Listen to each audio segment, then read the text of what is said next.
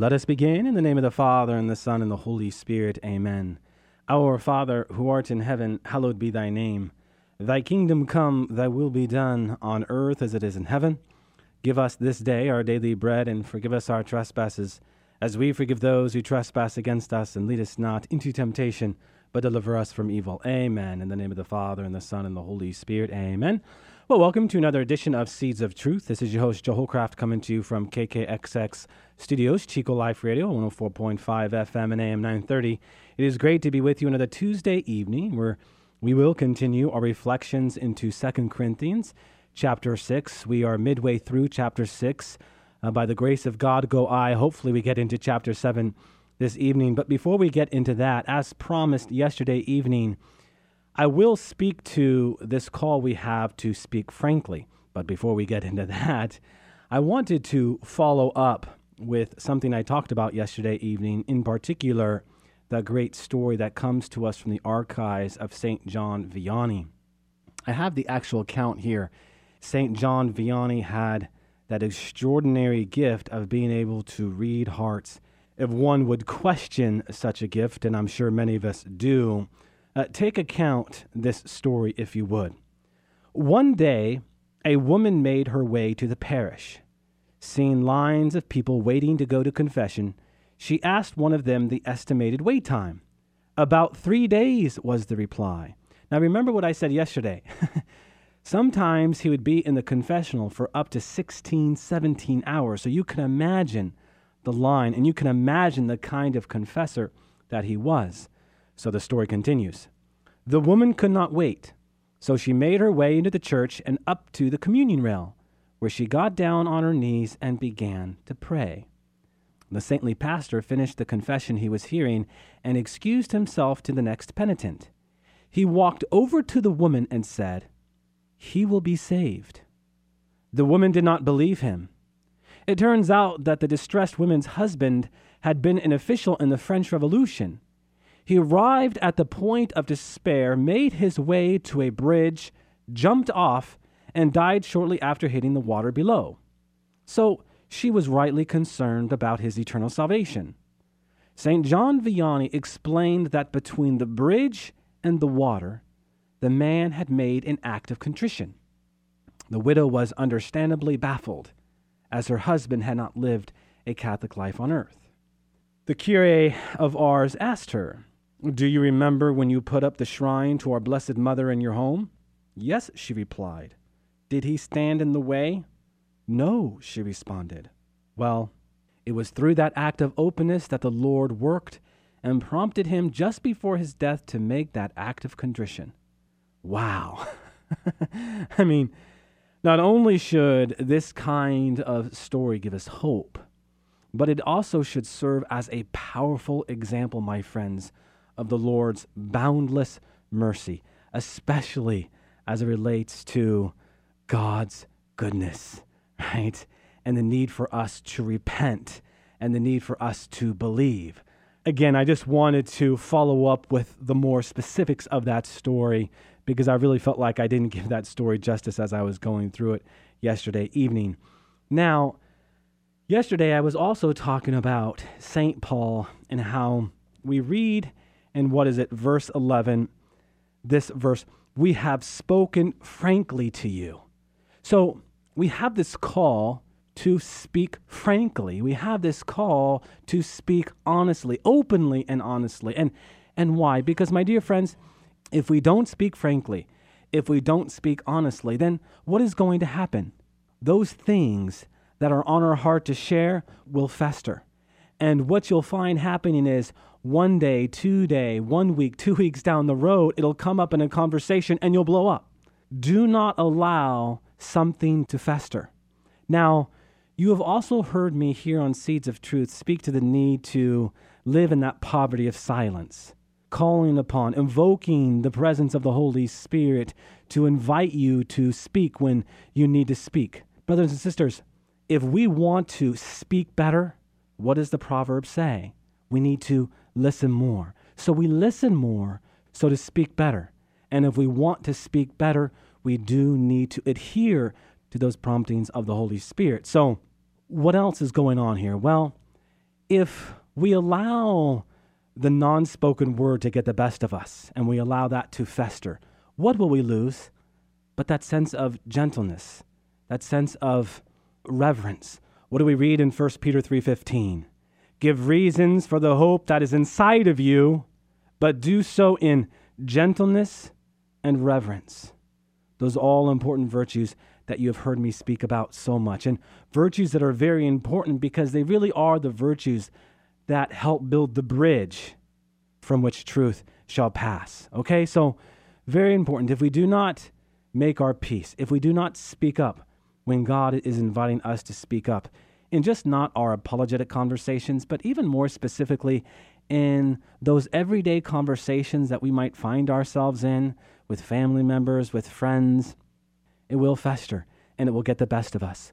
So speak openly, speak honestly, speak frankly, speak truthfully, right? This is what Paul did, and we imitate his virtue. All right, now, chapter 6, verse 14, and I will go ahead and read, let's see here, all the way through chapter 7, verse 1. I think this is where it more or less ends out, where this theme ends out. All right, verse 14. Do not be yoked with those who are different, with unbelievers.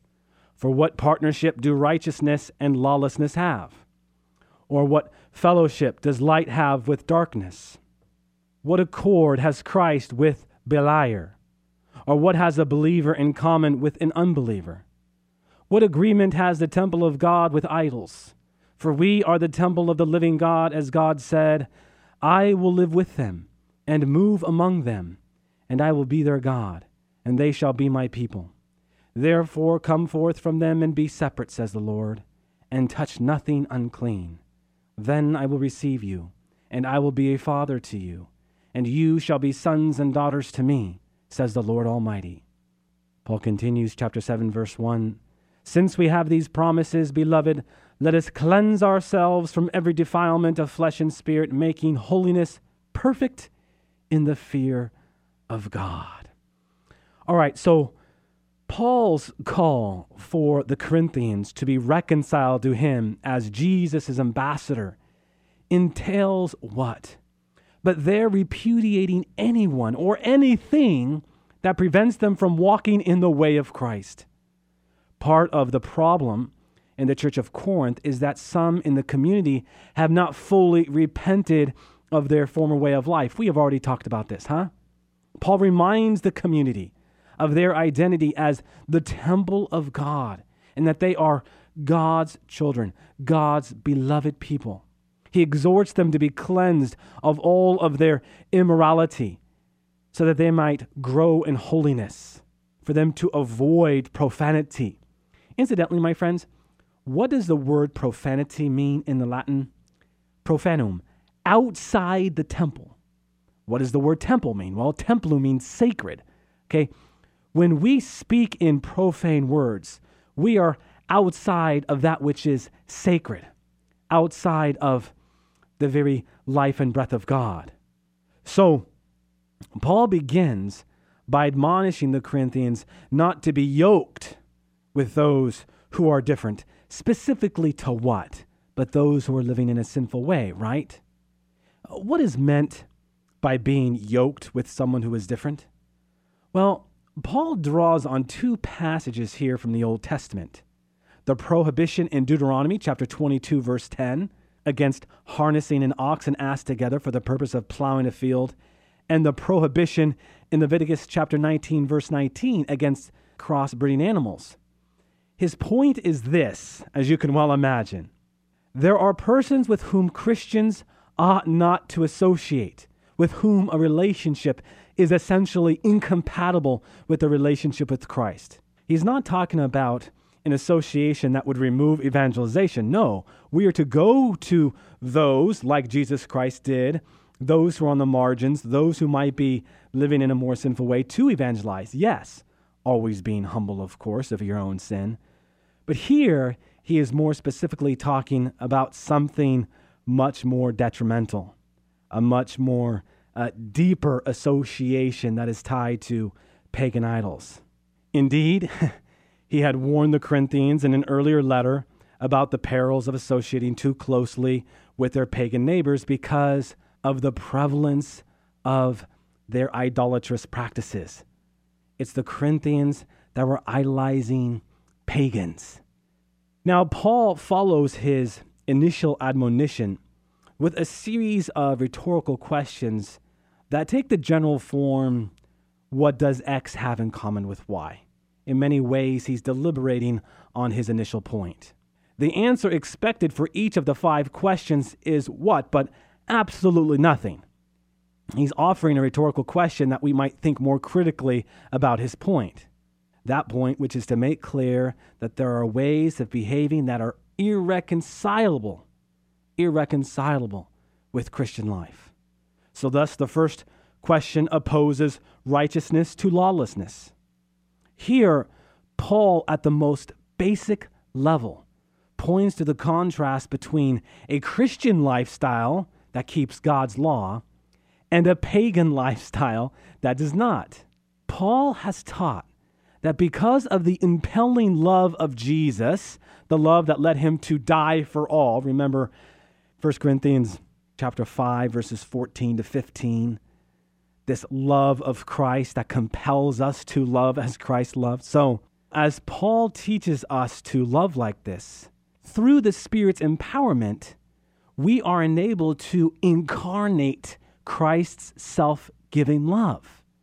Because such a loving existence for others is the fulfillment of the law, he is saying it is utterly incompatible with any form of lawlessness, of not living in accord with God's will. My dear friends, we are to rid ourselves of a life of duplicity this is what he's getting at. No, far too often we slip into this spirit of complacency where we are not active in ridding ourselves of those areas in our life that might lead us away from God. What he's doing here is saying this area in your life, this aspect of your life, is in direct contrast with a life of holiness. Similarly, Paul's second question contrasts light with darkness. He insists that Christians are what? Children of light, in whose hearts God has shown the light of the gospel for the glory of God. Is that not what we read in 2 Corinthians chapter 4, verse 4, verse 6? We belong to the day we who belong to the day are to conduct ourselves openly so that others can see that our works are done in God. On the contrary, the mark of the lawless is to act under the cover of darkness so that their works are not exposed. Okay, so he's contrasting light and darkness. The third question draws out the most fundamental distinction that between Christ and Beliar. Uh, incidentally, what does the word Beliar mean but wickedness, right? Paul's first reference to Christ Jesus was in connection with his yes, with his filial obedience to the Father that led him to offer his life on the cross.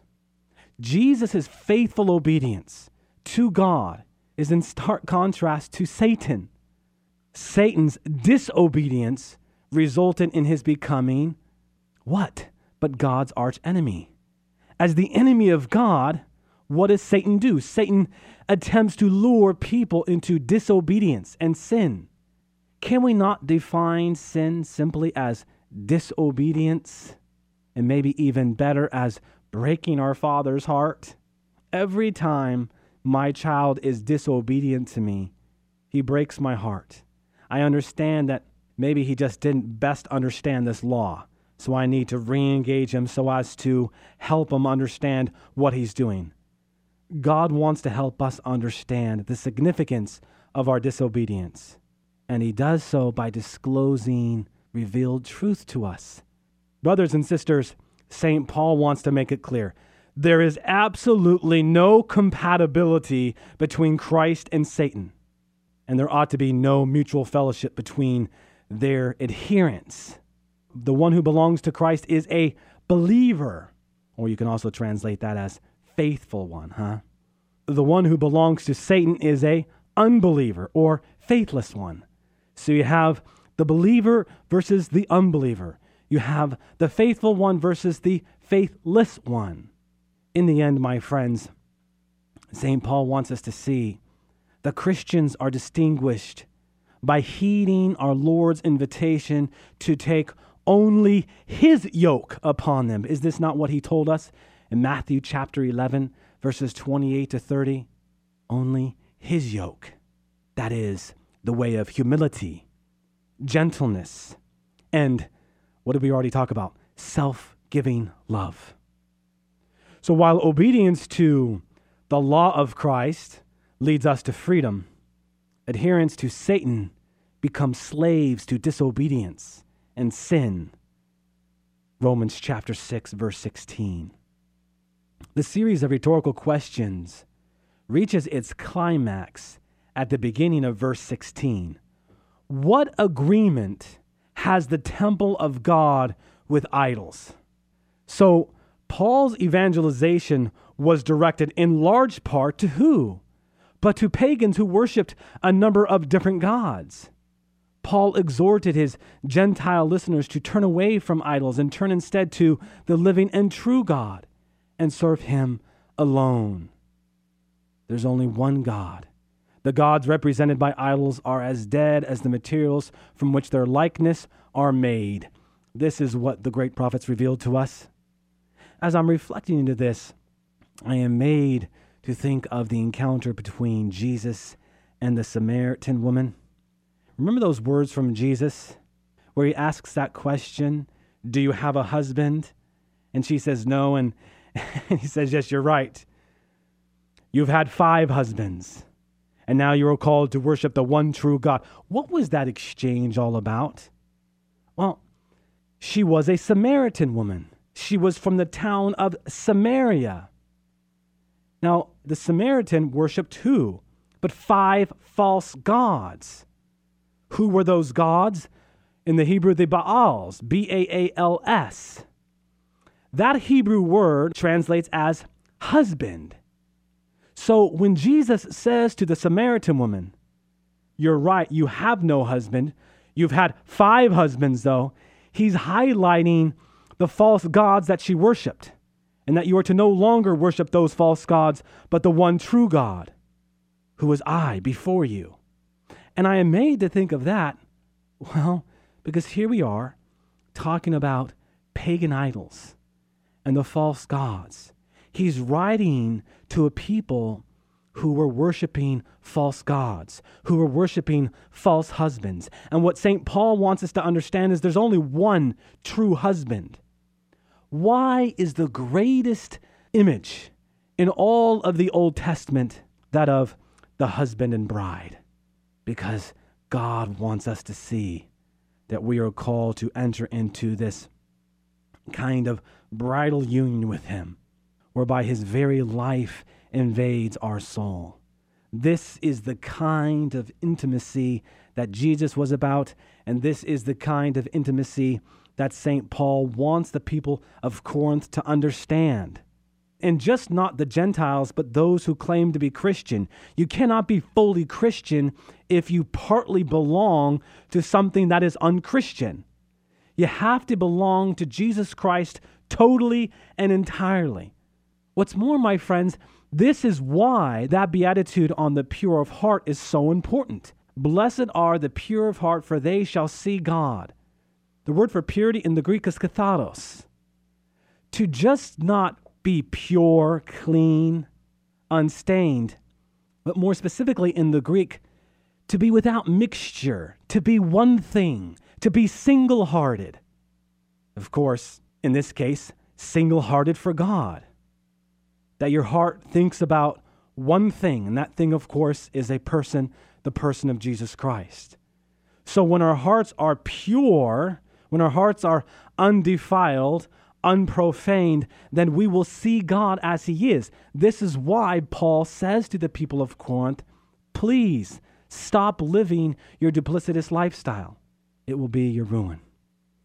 Okay, so just extending our reflection to these series of questions, Paul's fifth question also serves to set up the statement that follows We are the temple of the living God. I mean, do you hear those words? We are the temple of the living God. Brothers and sisters, the community has been established by the new covenant ministry. The church is the place where God now dwells. Indeed, Paul's reference to the living God echoes what he has already said in verse 3, chapter 3, verses 2 to 3, where he alluded to these prophetic promises by describing the Spirit of the living God being written into the very heart of the people of Corinth. Note that it is first and foremost the community that he identifies as the temple of God. While it is quintessential that we understand every Christian is a temple of God because God's Spirit is present within him or her, Paul's emphasis is on the Spirit's presence within the collective body of Christ. It is because the church is God's temple that we are warned to not be yoked with unbelievers or faithless ones. Now, Paul turns to Scripture to substantiate his claim that the church is the temple of God. The words cited beginning in the middle of this verse and continuing through verse 18 have the appearance of being a single quotation. But if you look carefully, in reality, and this is very important, Paul has strung together a number of different passages, and it is illuminating to look at his biblical sources in order to appreciate what he attempts to communicate. You have heard me say in the past that every time you come across a verse and there is an Old Testament footnote, that is what you call a rumble strip. You know, when you're coming up upon a, a toll and there's those rumble strips, those strips that are telling you to slow down if you're going too fast. I, I think we have that tendency to just go through sacred scripture without always reflecting critically about what we are reading. Old Testament footnotes are rumble strips. Old Testament footnotes are telling you to slow down and stop so as to understand better what you are reading. Now, the first part of the scriptural quotation that I had read for you, found at the end of verse 16, combines Leviticus chapter 26, verses 11 to 12, and Ezekiel chapter 37, verse 27. The context of the Leviticus passage is the blessings God promised to bestow on Israel if they obey the divine commandments. Such obedience would distinguish them as God's holy people. The final and most important blessing promised is that God would live with them and move among them. Is that not what we read? That God would live with them and move among them on their journey to the promised land. So while both passages have this covenant formula I will be their God and they shall be my people. I am yours and you are mine. The Ezekiel passage is set in the context of the promise of an everlasting covenant, this covenant of peace. So, what does Paul mean by combining these two texts? Well, the quoted words point to the fulfillment of what, my friends? But the new covenant promises through the death and resurrection of Jesus the Messiah and through the outpouring of God's Spirit in the hearts of all the Corinthians. Paul wants the church at Corinth to fully appreciate that God now lives, indeed, within them, and by extension, the entire church. Paul next cites a combination of words from Isaiah chapter 52, verse 11, and Ezekiel chapter 20, verse 34. The Isaiah passage exhorts the Israelites including the priests bearing the sacred vessels, to return from exile, come forth from them and be separate, and to avoid impurity. What do we read there? Touch nothing unclean. The Ezekiel passage, I will receive you, likewise is set in the context of God's calling Israel to return from exile. So, how does Paul adapt these words for the Corinthians? They are to separate themselves from all who would endanger their identity as God's people, especially from pagan associates who would lead them to idolatry. And as Paul speaks to it, they're also to avoid immorality in all its forms. In a way, we are decoding the Old Testament, right? My dear friends, when you get to the heart of it, this is what doing theology is all about, especially biblical theology. You're reading the New Testament, in this case, St. Paul quotes the Old Testament, and now you're made to stop, consider just not the Old Testament passage, but in doing so, its context, so as to understand what Paul is trying to say. Only then will you begin to grasp the deeper meaning of what Paul is trying to say. And ultimately, how you are to apply this to your life, right? To get the fullness of the text, roll up your sleeves, work in the tall grass, and allow the Spirit to move. Okay, we're going to have to wrap up our discussion, and we're kind of doing this in midstream. We are out of time. We will pick up here where we left off in verses 17 to 18, and we will do so by doing more biblical theology so as to grab hold of what St. Paul is after his wisdom and his beautiful insights that he desires for us 2,000 years later to contemplate that we might become the best version of who God is calling us to be. Amen. Amen. Let us close with a word of prayer. In the name of the Father, and the Son, and the Holy Spirit. Amen. All glory be to the Father, and to the Son, and to the Holy Spirit, as it was in the beginning, is now, and ever shall be, world without end. Amen. And God bless you.